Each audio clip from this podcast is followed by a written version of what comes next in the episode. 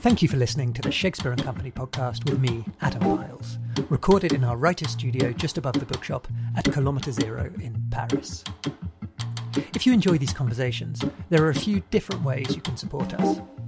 First of all, you can leave a rating right now in whatever podcast app you're using. The more ratings we get, the more likely it is that people will discover us. It only takes a few seconds and can really help spread the word.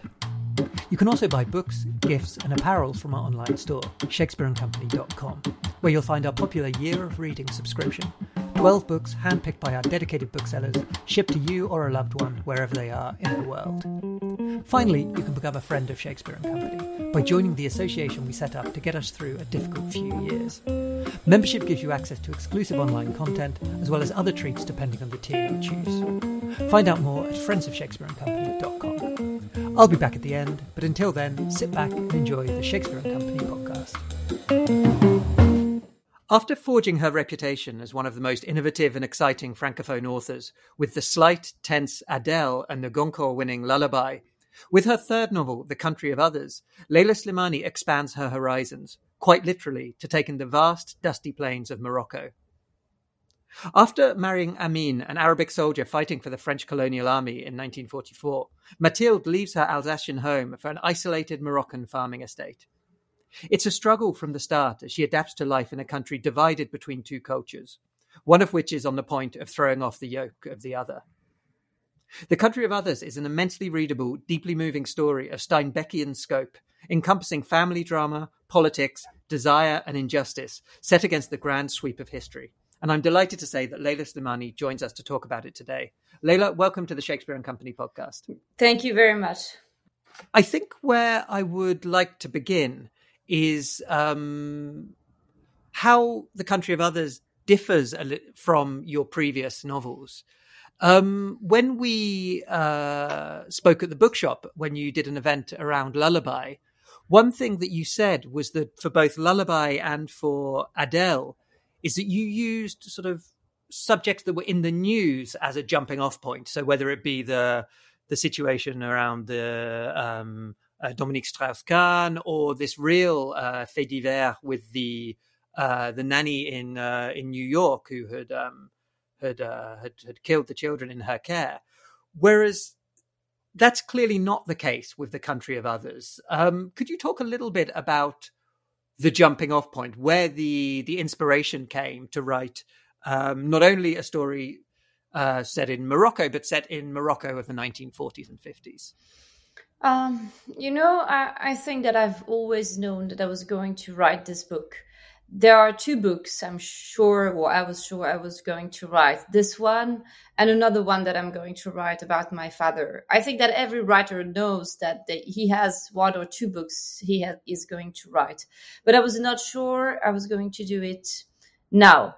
And uh, actually, when I told my publisher about my family, about the story of my grandmother, and my desire to write a big trilogy uh, about Morocco, he said to me, it was three years ago maybe, he said to me that I was too young. And he said, you need more experience and um, you should wait before writing something like that because it will take you a lot of energy, a lot of time and then after the Goncourt Prize, um, I traveled a lot. Uh, I spent a lot of time speaking about writing, but not writing actually. And I was feeling a little bit melancholic. And I think that in the different hotel rooms I was, the things I was thinking about was my childhood, my grandmother, the feelings and the sensation of uh, living in this farm. And uh, I missed Morocco very, very much. And also, maybe it has to do with the fact that I was a little bit tired of the news, of information. We are living in a in a society and in a in a time where we are like overwhelmed by information all the time. And maybe I didn't want to write again about something that I found in a newspaper, but about something that I felt was more universal. Um, the story, a love story, a story about a family, about identity, about history, and uh, of course about my country. Nowhere on the the novel does it specify on the cover or anything that this is your family story. Um, and yet you've just said, you know, you were inspired by the the, the story of your grandmother. Um, is there something different as a as an author when you're being inspired by something you've read about in the newspaper and you're using that as a jumping off point and when you are engaging with uh, people that you knew people who have shaped you the are the stakes different as a writer in that respect? Oh yes it's very different for many reasons. It's different because you feel more emotional when you write uh, mm-hmm. because you remind you you remember uh, about those people who passed away and about all the stories they they told you but also because you feel a certain responsibility towards those who are still alive and especially my mother because even mm-hmm. if Mathilde is not my grandmother and Aisha is not my mother um, mm-hmm my mother can still recognize a lot of things and a lot of anecdotes uh, in the book but at the same time, um, she wasn't angry against me because she said, that's a real fiction. That's a real novel. Mm-hmm. I didn't write about my grandmother, but I wrote about the woman she wanted to be. Mm-hmm. Um, she, my grandmother was a storyteller and she was a great liar. And she was always telling me stories about her youth that were not true.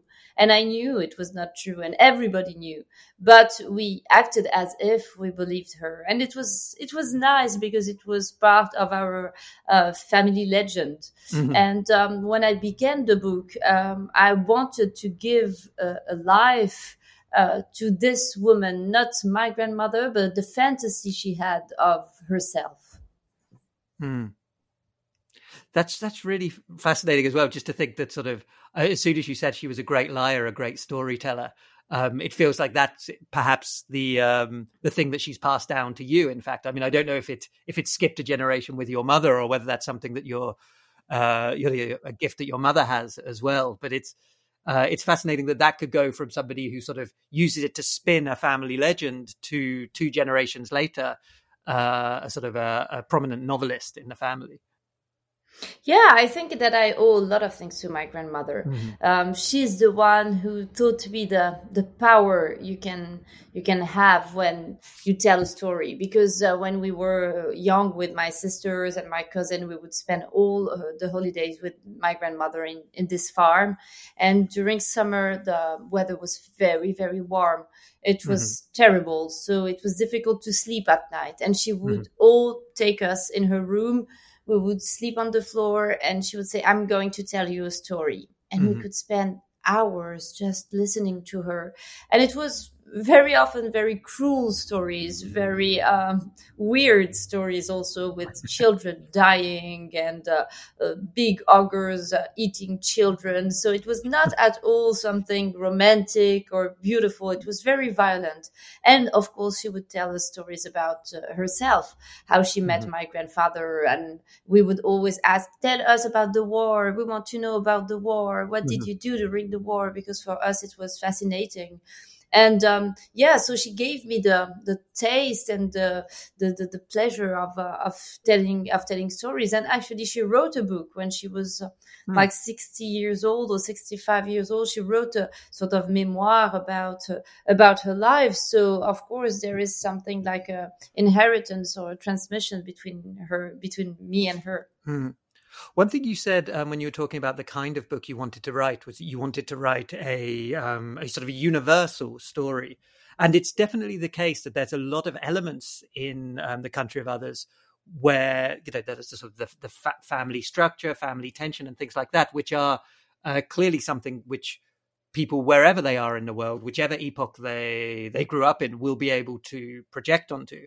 But there's also something very specific about the the situation of the historical situation. So it's Morocco just after the Second World War, just as the um, independence movement is is burgeoning. But also, I think in Mathilde's situation itself. So she was a uh, a French woman, um, uh, an Alsatian from from uh, around Strasbourg, who married a uh, who fell in love with and married uh, an Arabic soldier who'd been serving in, in the French army and moved to to Morocco to to to build a life there with him. which to me, I when I was reading it, I was wondering how how common such a situation was. It struck me as that would be something quite unusual for um, for for a French woman to do in the 1940s, and in that way, there's both these universal elements, but also something quite exceptional and quite specific about this story. Yes, it was very uncommon, and that's why also I wanted to tell this story because I wanted first to explain to not to explain, but but to to show the the, the reader something that is very important is that um, the colonial um, adventure or the colonialism was also a sexual adventure. Uh, when the white man, the European man, arrived in Africa, they arrived not only with the idea to penetrate territories, but in a certain way to penetrate also the bodies of the women there. Mm-hmm. there was this idea that we are going to dominate the land and to dominate the bodies and this mm-hmm. idea also that Africans, Arabs, and uh, Africans from um, uh, Afrique subsaharienne, that those uh, people had a very weird and wild sexuality, mm. and that we should be very careful with them, and white women should never be in contact with those people. So the idea that a white man ha- having a relationship with uh, an indigenous indigenous woman was absolutely acceptable because it, it, was like a reward for the, the, the man mm-hmm. who was a, a, colonist. But the opposite was very scandalous, very subversive. The idea that a white woman would have sex with an Arab and so that she would experience this wild and weird sexuality was something very subversive mm-hmm. and uh, my mother and my grandmother they always told me that she they could feel the the hate the racism and uh, also a certain fascination towards their couple because um, it was so rare and so exceptional. And uh, my grandmother, she was very, very young, and she came, uh, and like Mathilde, she came from from Alsace, and she belonged to a certain bourgeoisie. The idea that this kind of woman could live in the farm, in what they called at that time le bled, mm. with um, with peasants and with farmers, with uh, people who couldn't read or, or write. So yeah, of course, it was really, really rare. But after in the in the 60s, it became more common because a, a lot of um, uh, of Moroccan people went to mm-hmm. France or to Europe to to study, and then they met um, young women. But it was the 60s, and the, those French women had the feeling that you know uh, we have to do the revolution. So it was also something very revolutionary. Mm-hmm. But at the time of Mathilde, yeah, of course, it's very rare. And there's also the sense that sort of um, how Mathilde would be received into the society, Moroccan society, would be different than, for example, a uh, white French man at the time. Uh, we we get a sense that sort of she uh, is it both sort of um, yeah, as you say, sort of an object of fascination, but also is kind of kept at a distance by um, by, for example, uh, Amin's uh, friends or, or, associates. Yeah, the thing is that um, she can't belong. Mm. That's what I wanted to show about Mathilde. Uh, she can't belong to the the, the, the, camp, the, the group of colonists. She can't really belong to the family of uh, of Amin or more generally to the Moroccan society. It will take a lot of time for her to really create a bond w- with this Moroccan society that is more traditional. And at the beginning, she doesn't speak Arabic, she doesn't understand um, anything about the culture and the tradition. So I think that the tragedy of her life at the beginning is that she understands that she's going to be alone. Uh, she's going to live on this farm like on an island, completely isolated, and that probably the only friend she's going to to to make or to have are going to be marginalized people like her, uh, paria like her. That's why um, she she she becomes friend with a, a Hungarian um, a refugee or with the Berberian woman because they don't really care about her position, her social position, or about her race. So yeah, it's the tragedy of. Uh, of solitude, of loneliness, but it comes not only from the fact that she is white, but from the fact that she's a woman, uh, as we said before, because the fact that she's a, a, woman gives the certain legitimacy to other people to dominate her and to despise her.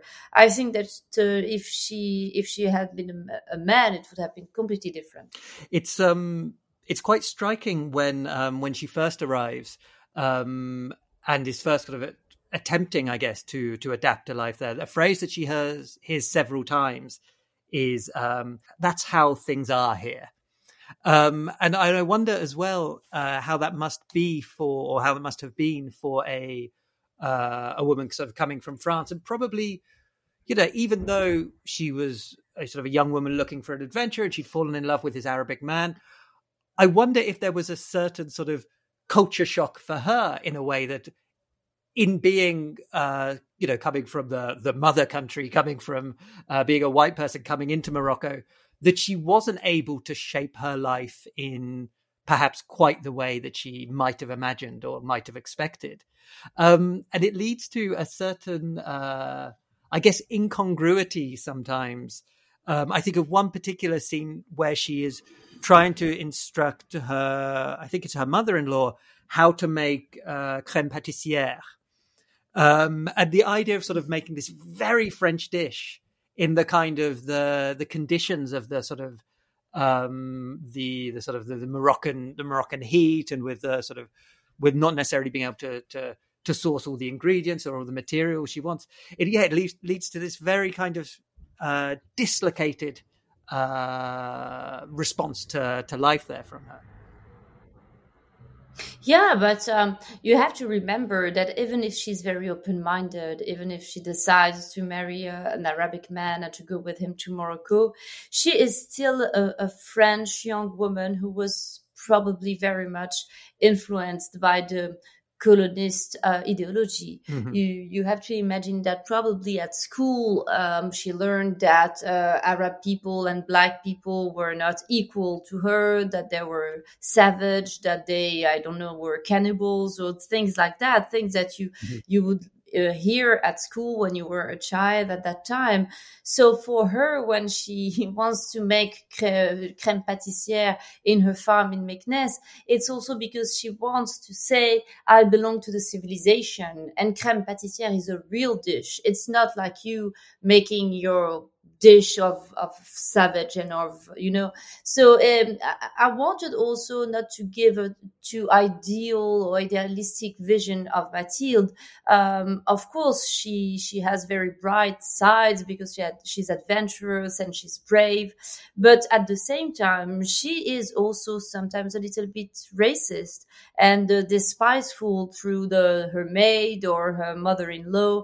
And at the beginning she doesn't want to understand this culture because she was taught that this culture is not as uh, advanced and uh, as um, yeah as prestigious as the the one she comes from the french the french one. So yeah all, there's always a conflict and that's probably why she's even more uh, angry and furious that she can't belong because she thinks that she she yeah she comes from France. She comes from the the brightest and the most uh, powerful and beautiful civilization. So um, that's why I think she wants to to do this kind of thing like the the crème pâtissière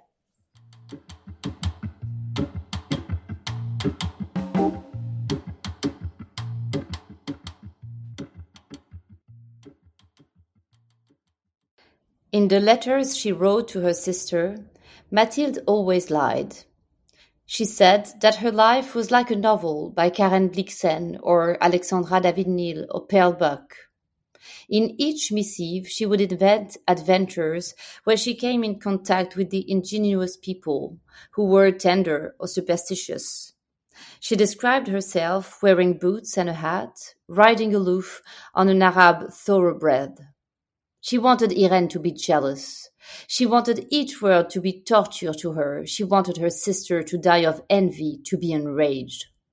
Mathilde wanted vengeance on this tall, strict, authoritarian sister who had always treated her like a child and often taken pleasure in publicly humiliating her.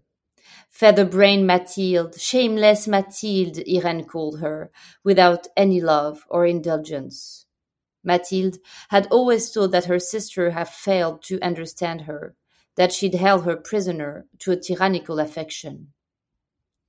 When she left for Morocco, when she left behind their village, their neighbors, and the future that had been promised to her, Mathilde's first feeling was one of triumph.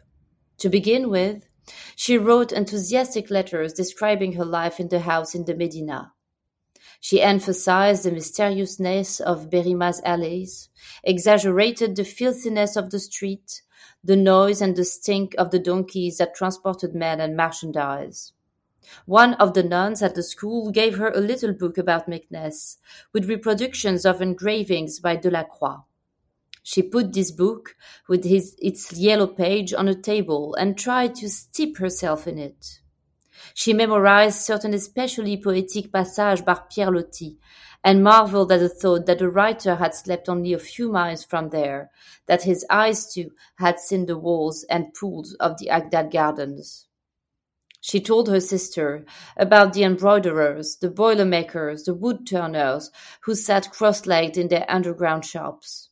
She told her about the processions of guilds and associations in Place El Hadim and the parade of seers and healers. In one of her letters, she devoted almost a whole page to a description of a bone setter's shop that sold hyena skulls, dried crows, hedgehog feet, and snake venom. She thought this would impress Irene and her father, and that they, upstairs in their bourgeois house, would envy her for having sacrificed boredom to adventure, comfort to exoticism. Everything in this landscape was unexpected, different to what she had known before.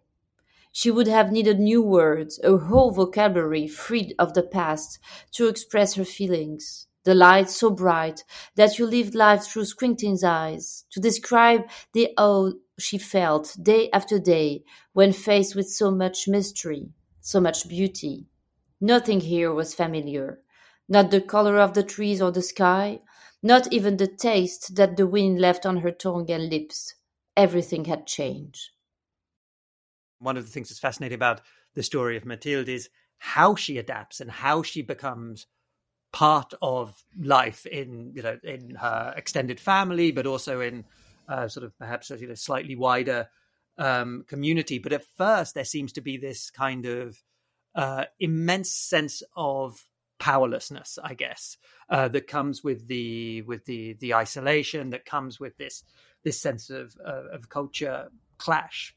Um, and one thing that strikes me, and this is coming back to, to something you said earlier about the way this is sort of the way that um, sort of sex was viewed between uh, Europeans and Arabic people, is there sort of at a couple of points in the book, uh, Mathilde realizes that um, sex is both a way to kind of escape, to sort of control, and to kind of reclaim power. So there's there's one moment where you're writing about early in the relationship.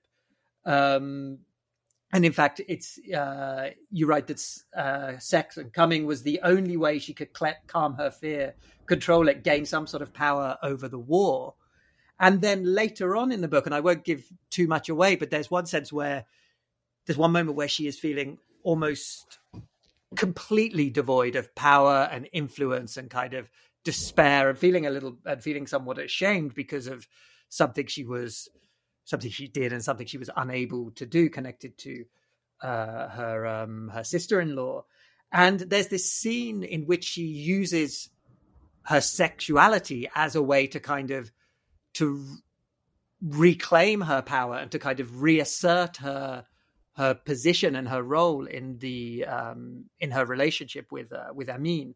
And I'm curious because, of course, your previous book, or at least your previous one published in English, was um, was Sex and Lies, um, which was sort of you you're sort of writing about the the um, the sex lives of Moroccan women, and this is these are contemporary Moroccan women. But I'm curious to know about the I guess the the the influence of the the research you did for the book and the writing of this book had on the sort of the shaping of Mathilde and particularly the um, yeah her sexuality. Um, and that's a very interesting question. Um, I, I, think that what I've learned from Sex and Lies, were not only political things or political statement, but also that sex is something very mysterious mm-hmm. that you can't always ra- rationalize or um, it's not uh, logical. Mm-hmm. Sometimes I interviewed women who did things that they knew were wrong for them, who went with men that they knew were go- was going to betray them or to despise them, but they did it anyway. Um, so that's probably the most uh, powerful thing I learned from all those interviews is, uh, yeah, of course, sexuality in a country like Morocco has the, the, the choice you make you make in, in terms of sexuality are going to have a lot of consequences on your life, um, on your social life, because you can be marginalized, you can uh, have uh, financial issues because you have to get an abortion and you can't, and things like that. But it's not only that. Uh, sometimes you accept to sacrifice your freedom or even your dignity um, for sex and um, who are we to judge those women? And especially as a novelist um, i'm not interested in, in judging them but in trying just to look at them and try to understand why sometimes sex pushes us uh, in places where we shouldn't be or where we don't want to be or where we regret at the end to be. So i, I think it's the same for mathilde. Um, uh, i wouldn't be able to give you a, ra- rational or a psychological answer mm-hmm. um, mathilde maybe she should go to a psychiatrist and the psychiatrist would, would tell you why she she has this uh, this relationship with sex but uh, a novelist is not a psychiatrist mm-hmm. but it's just that it's something i felt i knew that mathilde had this kind of relationship with sex and i wanted to write it exactly like i, I, I felt it and um, it doesn't mean that i understand her mm-hmm. sometimes i don't understand my characters but yeah i know that the only place where she has some power the only place where she feels she still feels she's alive is sex mm-hmm. and also the fact that she she has with amin a very sensual relation. Mm-hmm. Um, a lot of readers ask me about the fact why did she stay after what he did to her? Why didn't? And I was like, first of all, it's not that easy, and you can't judge a woman mm-hmm. for staying. And the, the second thing is that there is also something like a secret, like a, a mystery in the relationship between those two persons mm. because they are very much attracted to one another. And um, when they can't speak, when the communication is completely over, um, there is the silence and there is sex. Mm-hmm. Mm.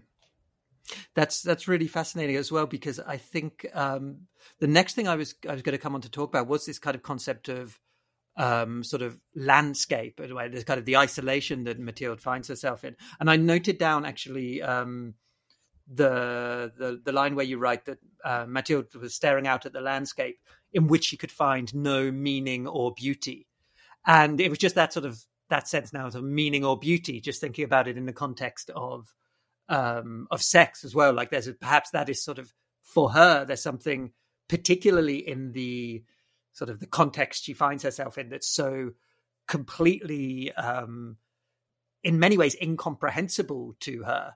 That there's a sort of the perhaps the sort of the the sense of beauty and the sense of some sort of meaning of sort of turning inwards and finding um yeah that sort of connection that sexual connection is something that at least is amplified by the the sort of the the isolated context of uh, of the farm. Yeah, and, and, you know, I think it's something very important for us novelists to say, uh, especially now in a in a time in a society, I think, where people are very arrogant when it comes to sometimes to analyze uh, life or to analyze a novel. Uh, this is good. This is bad. This is uh, the mm-hmm. way it should be. This is not possible.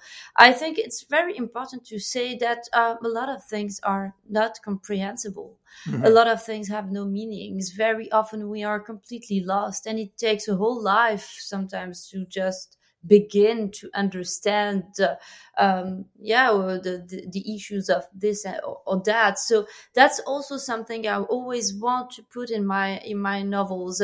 I don't want to be a, a yeah an arrogant novelist or like a, a little god with my puppets. My my characters are not my puppets. I've, I don't understand them all the time, and they don't understand their their own life.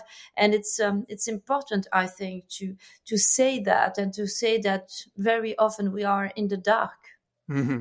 I think I think that's really interesting, and I think from the sort of uh, it's something that is sometimes quite hard to communicate to readers, actually, as, or people who have not necessarily gone through the process of writing fiction and perhaps particularly the the novel form where characters have the the sort of the space to kind of to expand and complexify and become more real. To say as a writer sort of i don't i didn't know my character was going to do that or i don't understand why they did that. I found in the past kind of um, conducting these interviews that often such a statement which from a writer's perspective i know to be completely true is often met with a certain sort of impatience by readers who um, who would imagine that every choice is completely rational and done for a particular purpose. To be told that no, there's something very mysterious and very um, unknowable about these these characters that are coming forth from us. Yeah, and you know, sometimes you write pages or two or three pages, and at the end of the day, you read what you wrote and you're amazed, you're surprised. you're like, how did I do that? Uh, how how did I have this idea? And the truth is, you really don't know. There is also a part of, of mystery in, in creation, and uh, I think that today, I don't know if it has to do with all the creative writing or mm-hmm. with the the fact that we always analyze um, novels through sociology and politics, but uh, people tend to forget that. But mm-hmm. the truth is that we we don't control everything. Mm-hmm. I'd like to come back to this um, this idea of the landscape um, because it it seems to me that the country of others is a novel which is very much shaped by the the sort of the physical landscape in which uh, Mathilde finds herself, the sort of the isolation of the farm, but also on the kind of the uh, in the case of Amin, um, who is determined to become a successful farmer, the sort of the challenges that this um, very sort of uh, specific and quite difficult uh, to farm uh, land uh, presents to to him, and therefore presents to to them as a as, as a family. Um, now, obviously, you have spent a lot of time um, in Morocco. But obviously, uh, also equally obviously, you haven't spent time in sort of 1940s Morocco, and I'm curious to know about how it, how easy it was for you to sort of to to access this particular terrain, but also at that particular epoch. Like, are there parts of the country which remain relatively unchanged that you were able to visit and kind of take inspiration from, and sort of really uh, sort of ground yourself in the kind of experience that Mathilde would have had, or have with sort of changing in farming methods and things like that. Is is this kind of a state now a thing of the past in Morocco? Um, yeah, it's a thing of the past, but um, mm-hmm. uh, I made a lot of research. For, first of all, my grandfather he told me a lot about his work because he was really passionate, and that's also something uh, uh, I want to explore and to to, to convey in the whole trilogy. Uh, I, I, want to speak about th- those people in the the 40s who were farmers and who really believed in in progress, who believed in the possibility to have uh, modern exploitation and to buy, uh, uh, you know, I don't know how to say in English, des tracteurs and all kind of uh, of machines yeah and my grandfather he was this kind of man. He didn't go to school he didn't um, go to, to college but uh, he was always reading about agronomy about new varieties of uh, olive trees or orange trees. And um, i'm very admirative of um, of those people who spent life working and working really hard because the the work of a, a farmer is very hard and very sometimes uh, um, yeah, you can get very pessimistic because you can have a very uh, good year and the year after is a catastrophe because of uh, you don't know the dryness or because of a, a parasite or whatever. So I had a lot of information and a lot of documents from my grandfather about his own farm, and I had, of course, my own souvenir because the farm in the 80s, even if it was, of course, very different from the one they arrived in gave me, I think, the, the atmosphere. I could imagine the atmosphere of uh, the, the, the one they arrived in. And um, also I, I, found a lot of photographs and i worked a lot of with archives like um, old videos old photographs and i found also uh, diaries and letters from uh, colonists writing to the metropole writing to their family in france and telling them about what they call the life uh, uh in the bled because those colonists were arriving in the countryside very isolated.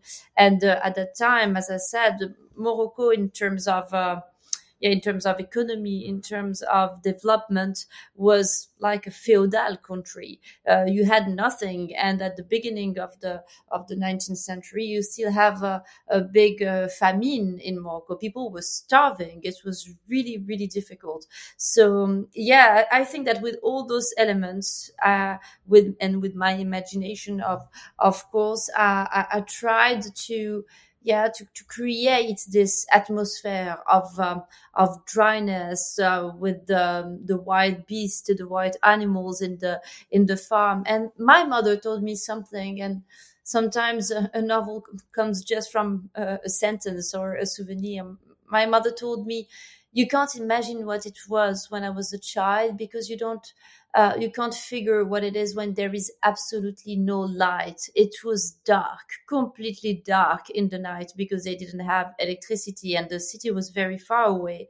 So she said, now you don't know that because anywhere you go uh, today, you can always find uh, a source of, of, of light.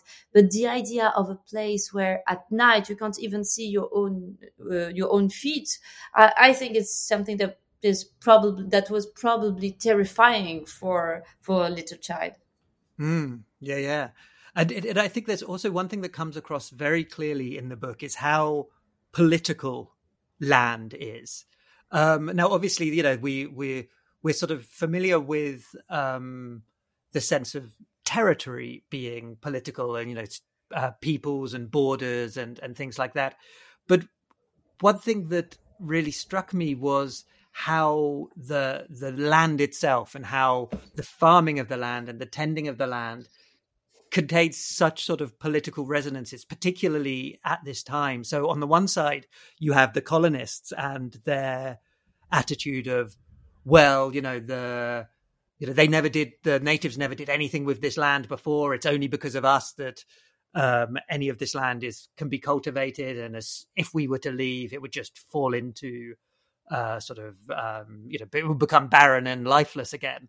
And then on the side of the uh, the sort of the native Moroccans, and particularly those who are perhaps um, pushing and agitating for independence, there's this idea of uh, the the land being the source of the country's wealth and the um, the the sort of the secret for sort of guaranteeing its uh, future sort of independence and uh, and future prosperity, and that sort of yeah that tension between um, the I guess the different interpretations of the land and the different sort of ideas for how it should be farmed and how it should be used came across very clearly. Yeah, it's very important in the book, and uh, um, the both both of them are saying it's my land, mm-hmm. but it not in the same way. Colony saying it's my land because I colonized it and now it's mine, and because I cultivate and I did a lot of things. I, I brought progress and technology to this um, to this aerated land.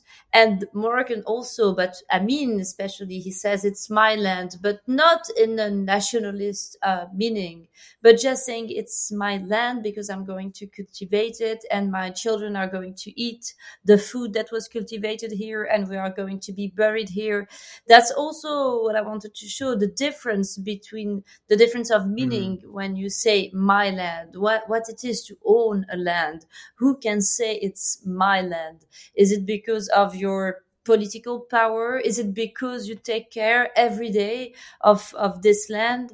And um, there's a, at the beginning of the book, the, the little quote, la guerre, la guerre, mm-hmm. la guerre, war, war, war, from uh, Gone with the mm-hmm. Wind. Mm-hmm. Uh, and I have to say that as a teenager, when I watched the movie for the first time, the moment when she takes the the la terre in her in her hand and she said tara nothing is more important mm. than uh, your land it's something stupid but as a child and as the the grandchild of my grandfather that's something i could completely understand my grandfather i think that um, um, he he made war and he he suffered a lot mm. and uh, at the end of his life i think that he he didn't want to get involved in nothing politic mm-hmm. but um, for his land, for his just for his farm, I think that he would have fight again even at 80 or 85 years uh-huh. old because it was yeah it was his farm uh-huh. and he had a he had a real relationship even with every tree i remember that i would ha- would have walked with him in the in the farm and he would show me a tree and he said oh you know this one he doesn't give good fruit Mm-hmm. And I mm-hmm. was like, okay. And how do you know that it's exactly him? He said, I know every tree. I know every one of of them. And I told him, why don't you get rid of this of of this tree if it doesn't give good fruit? And he said, because you have to give him a second chance. Maybe next year it will be better. Mm-hmm. So yeah, it was a very very emotional and a very personal mm-hmm. relationship he had with the with the land. And, and, it sounds from the way you describe it as well as if there was a sort of a real sense of um, of pride, uh, particularly at that point in his life, about sort of about that connection with the with the trees, the connection with the land, with the sort of the capacity to to cultivate it. And that's something with Amin that we feel that he is grasping for, that he's trying to attain, um, because at this particular sort of period in Amin's life, he doesn't seem to be a man particularly uh, full of sort of pride or particularly sort of self-respect. He seems, in many ways, quite ashamed. That's a word which keeps coming up uh, about Amin. It's a sort of feeling shame in certain uh, situations. So shame at moments when he's unable to cultivate the land in quite the way that he was hoping, but also shame connected to uh, his position as a native Moroccan in a colonized society. Um, shame because of perhaps some of the things that he did in the war or the fact that he fought for the French, whereas certain people like his his brother Omar considered that um, yeah a completely sort of uh, disgraceful thing for for a Moroccan to do. Um, and that, yeah, that that that that sense of shame does seem to be quite uh, restrictive and quite sort of a, a burden on on Amin, particularly at this at this stage in his life. Yeah, shame is very present uh, in the book, I think, in general. But uh, Amin is the one who is suffering the most from it because uh, uh I think that uh, when he comes back to Morocco after the war, um, first of all, he, he gets conscious of the fact that even if he acted during the war like a hero, um, he gets no recognition and no gratitude from anyone in, in Morocco. Moroccan people are looking at him like uh, a man who betrayed the cause uh, because his brother, as you said, is a, is a nationalist.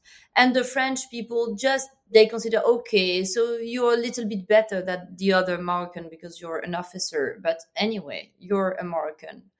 And um, I think that uh, humiliation uh, shape people. They ch- it, it changed them for forever.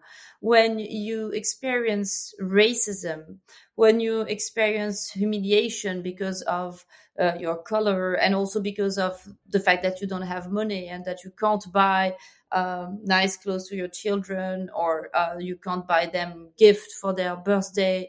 Uh, I, I, think it completely changed your personality Um, and um, I, I, read a lot Frantz Fanon when I was uh, writing this book. And Frantz Fanon, he speaks a lot about shame and about humiliation, how the people who are colonized are, uh, you know, they have this burden on their shoulder, this burden of shame, and it changes them. And very often, the one who is humiliated will want to humiliate himself.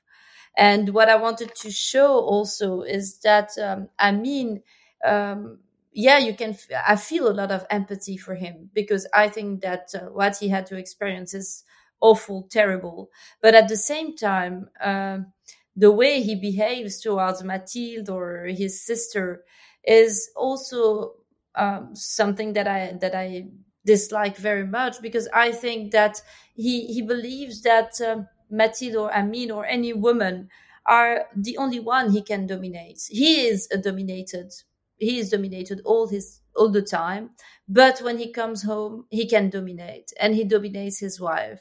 And that's also really what I wanted to show. And I think that I, uh, that's something I'm working on since uh, Adele how um, the structure of domination are, are, made that you are dominated and then you want to dominate and you, you know it's always like that uh, the one who is dominated will want to dominate and uh, there is like a, a, a vicious circle of, of humiliation once there is an humiliation, you can be sure that um, there will be more. Yeah, yeah, yeah.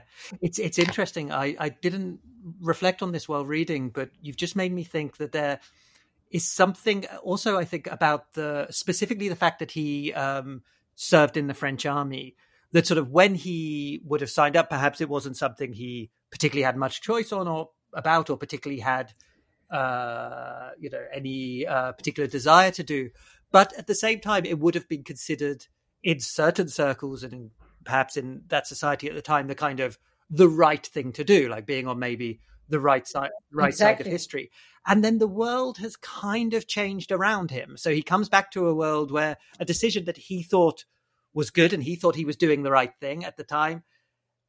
That, you know, he hasn't changed and his decision hasn't changed, but the world has changed.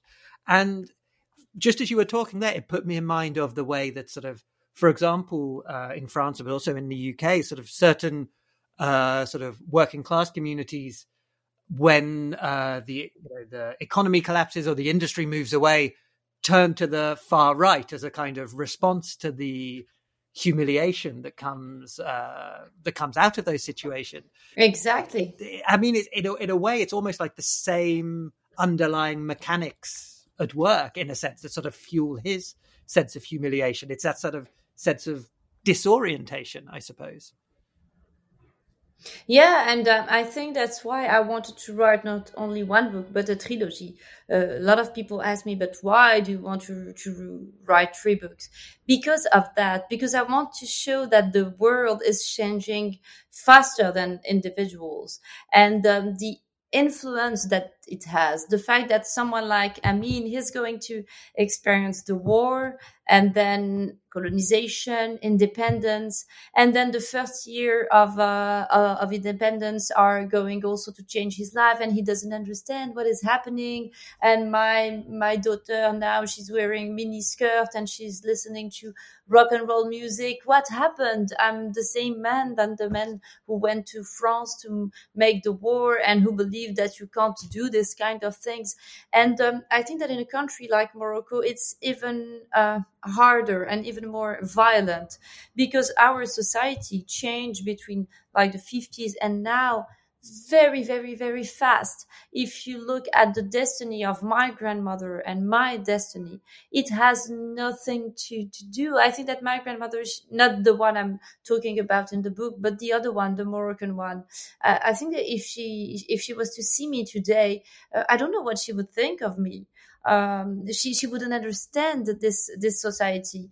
Um, I think that the evolution we experience in Morocco between the 50s and today can be compared to the evolution that Europe experienced between the end of the 19th century and um, the, the the end of the 20th century. So what you experience in is uh, like 100 years, we experience it in 50 years, and so of course this is very different, and of course the reaction are going to be even more violent because people don't understand why you your traditions are changing, the the way of life is changing, everything is changing, and um, of course it's going to cause a lot of uh, of problems and of melancholy uh, in in my different characters. Yeah, yeah, yeah. That puts me in mind very much of. Um, I remember reading a book about the. Uh, it was sort of the build up. It was called The Rites of Spring, and it was a build up to essentially the First World War in Europe uh, by a Hungarian um, historian called Modris Eckstein. And one thing he talks about at the beginning is how the industrialization of Germany started much later than Britain and France and therefore happened much quicker because they kind of caught up in sort of huh. 50 years in a way that uh, that Britain and France had taken 100, 150 years to get to that point. And the sort of the fracturing effect that had on society because this progress or this change at least was compressed into such a such a short period. Oh, that's very interesting. Uh, I have to. oh, it's that. a really, really fascinating book. Um, just on that subject, and I think this will have to be the um, the final thing we we talk about because we are we are getting short on time. Is that sort of that creeping sense of modernity of a new world arriving uh, in several different senses at the same time? So you mentioned the sort of the miniskirt, and there's a moment with sort of with uh, Selma, so. Uh, uh, Amin's uh, younger sister, um, who um, where it says that uh, sort of the boys that she hung out, hung out with is all these boys cared about were rock and roll, American films, beautiful cars, and dates with girls who weren't afraid to sneak out at night. Uh, one thing that really struck me about that, being somebody who has never visited Morocco, is how you have this realization of oh, the 1950s was the 1950s everywhere, or not necessarily everywhere, but the, the, forces that were shaping American youth and British youth and French youth were also at work in uh, in Morocco. Um, but also just this sense of um, because of the the colonial situation of Morocco, this sense of modernity and these ideas of of freedom and independence are going to kind of manifest themselves in a significantly different way to how they would in in in Europe and in the United States, where whereas you felt even though I mean maybe in like 1968 there was this sense of potential for revolution, in a sense the changes all took place within the kind of the the framework of the state and the society as it existed. In a place like Morocco and I'm sure other colonized countries, those sort of uh, tendencies towards freedom and to sort of self determination are going to have to be in overthrowing this kind of external power and sort of getting rid of this kind of colonial oppressive force, and therefore, in a sense, are going to manifest themselves in much more dramatic and much more violent ways.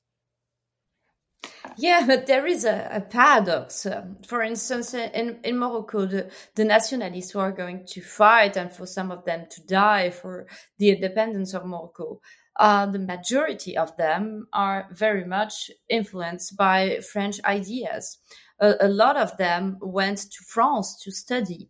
And uh, for many students who went to France uh, from from Morocco, they had um, money from the Nationalist Party. They told them go there because you need to learn about them. You need to look at their life because that's by knowing them that we are going to beat them. There was not um, uh, the idea of a war of civilization or the idea that it was an ideology. Be- uh, against the other one. It was just um, to say that we are like you. Stop saying, stop telling us that we are not equal. We understand as well as you the the concept of universality, of freedom, of equality, whatever. And um, you know the, the the king of Morocco, the the, the first king of independence, uh, uh, Hassan II. He was speaking extraordinary French. He would give his press conference in France and always quote uh, Pascal or Buffon or Machiavel. So it's interesting because it was not a divorce in terms of culture. There, there was this idea that yes, we are going to go to France and to study and uh, we can uh, quote Voltaire and we know all that, but we are independent and we do it not as your uh, as dominated but as your brothers or as your cousins we are the cousins from morocco and it's very different from uh, algeria. Algeria had uh, of course because of the war and because this um, terrible and tragic story, they, uh, history. They had a very different relationship with France. But in Morocco, there is this idea that, okay, now it's over. You have to go, but we, we are going to stay friends. We are going to trade together. Uh, a lot of French stayed after the, the, the, the, independence. So that's also, and I think it's very interesting, the, the ambiguity of uh, the, the, the independence in Morocco. Uh, when the, uh, the, the, the independence began, you know that a lot of teachers in Morocco were French. We had the, the what we called coopérants um, until the mid 70s. So they, they, they were the, the, the main uh, teachers and professors in universities, in, in school. So you can say that the, the students that uh, at that time were very much influenced still by the French ideology, but it was not anymore the colonist ideology, but um, the French language and all that. And I'm I'm, I embodies that because I am the the child the child of um, two people who experienced that, and I I write in French, I speak French, and I was very much influenced by France, even uh, if I was living in Morocco. So yeah, mm. that's also that that I want to to tell in the the trilogy. Yeah, and and and I'm so excited to know that it will be a trilogy because um, without giving anything away to our listeners, where the book ends we feel this kind of this wave coming. We feel this kind of, you know, in this vast landscape, we feel the change quite literally. We see it on the horizon. And knowing that this story is going to uh, be picked up and is going to be developed and we're going to be with you um, for two more books is very uh, it's very very exciting as a reader. I know this is a terrible question to ask an author and a terrible one probably to finish on, but do we have any sense of when we might expect the next? Uh, yes. Oh, good. February February three. yeah, February uh, beginning of February. Okay. So I'm very happy. I gave my manuscript yesterday. Oh. So today is a very, it's a very good day to ask me the question because now I'm very happy to say that it's finished. Oh, I got lucky then. yeah, absolutely. Oh, Leila, that is all we've got time for. Um, the Country of Others is available. Uh, obviously, from Shakespeare and Company in store, we have copies in both English and the uh, the French original. Uh, you can also buy it from our website or your local uh, independent bookstore, wherever you may be based. Uh, all that remains for me to say is, Leila Slimani, thank you so much for joining us today. Thank you.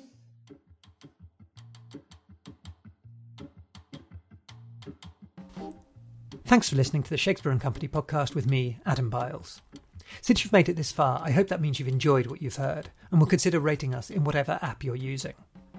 The theme music is Mr. Ginger by the incredible jazz musician Alex Freiman, taken from his album Play It Gentle. I'll be back next week. Until then, take care, happy reading, and thanks again for listening.